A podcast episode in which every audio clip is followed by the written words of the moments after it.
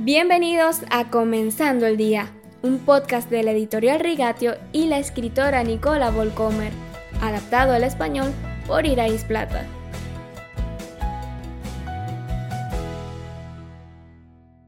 Continuamos con la historia de Jacob y Esaú que revisábamos ayer.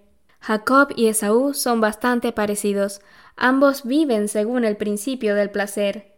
Esaú es deportista, cazador, le gusta estar al aire libre y después de sus paseos por el campo con arco y flecha, disfruta felizmente de una buena comida.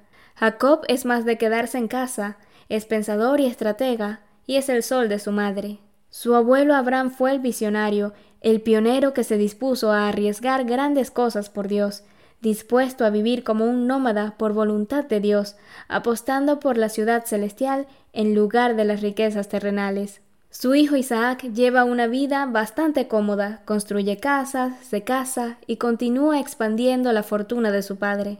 Hasta que nazcan los hijos Esaú y Jacob, la familia de Abraham es bendecida no solo con la riqueza, sino también con el prestigio y el honor. Los gemelos se benefician del legado de una familia creyente en Dios y saben poco de las luchas religiosas que el legado costó a sus antepasados. Isaac también tiene un gusto por los placeres más finos de la vida. Una de las razones de su afecto por Esaú es la buena comida que Esaú cocina. Esto lo podemos leer en Génesis 25-28. ¿Será que esta familia, bendecida con tanta riqueza y honor, ya pasó espiritualmente sus mejores días?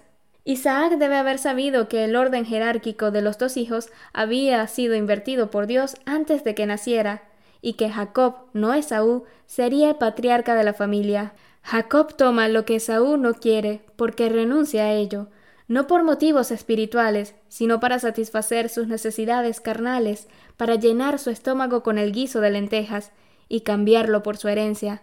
Génesis capítulo 25 versículos 33 y 34. El espíritu es fuerte, pero la carne es tan débil y hambrienta.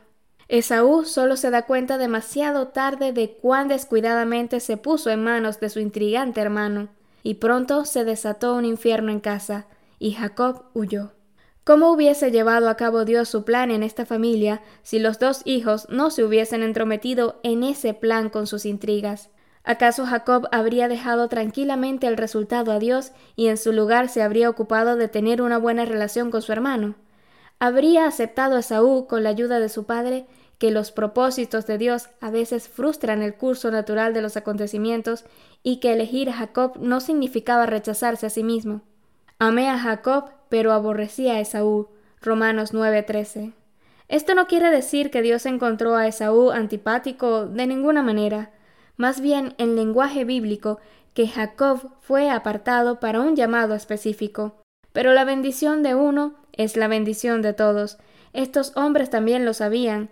Pero ¿dónde estaba su confianza en que Dios distribuye las funciones y los roles equitativamente? Que la envidia y la competencia siempre están fuera de lugar. No recordaban que Dios exalta a los humildes a su debido tiempo y humilla a los soberbios. Y sin embargo, como siempre, Dios logra su objetivo, incluso si el precio es alto para todos los involucrados. Mañana pasaremos a estudiar a las mujeres de esta historia.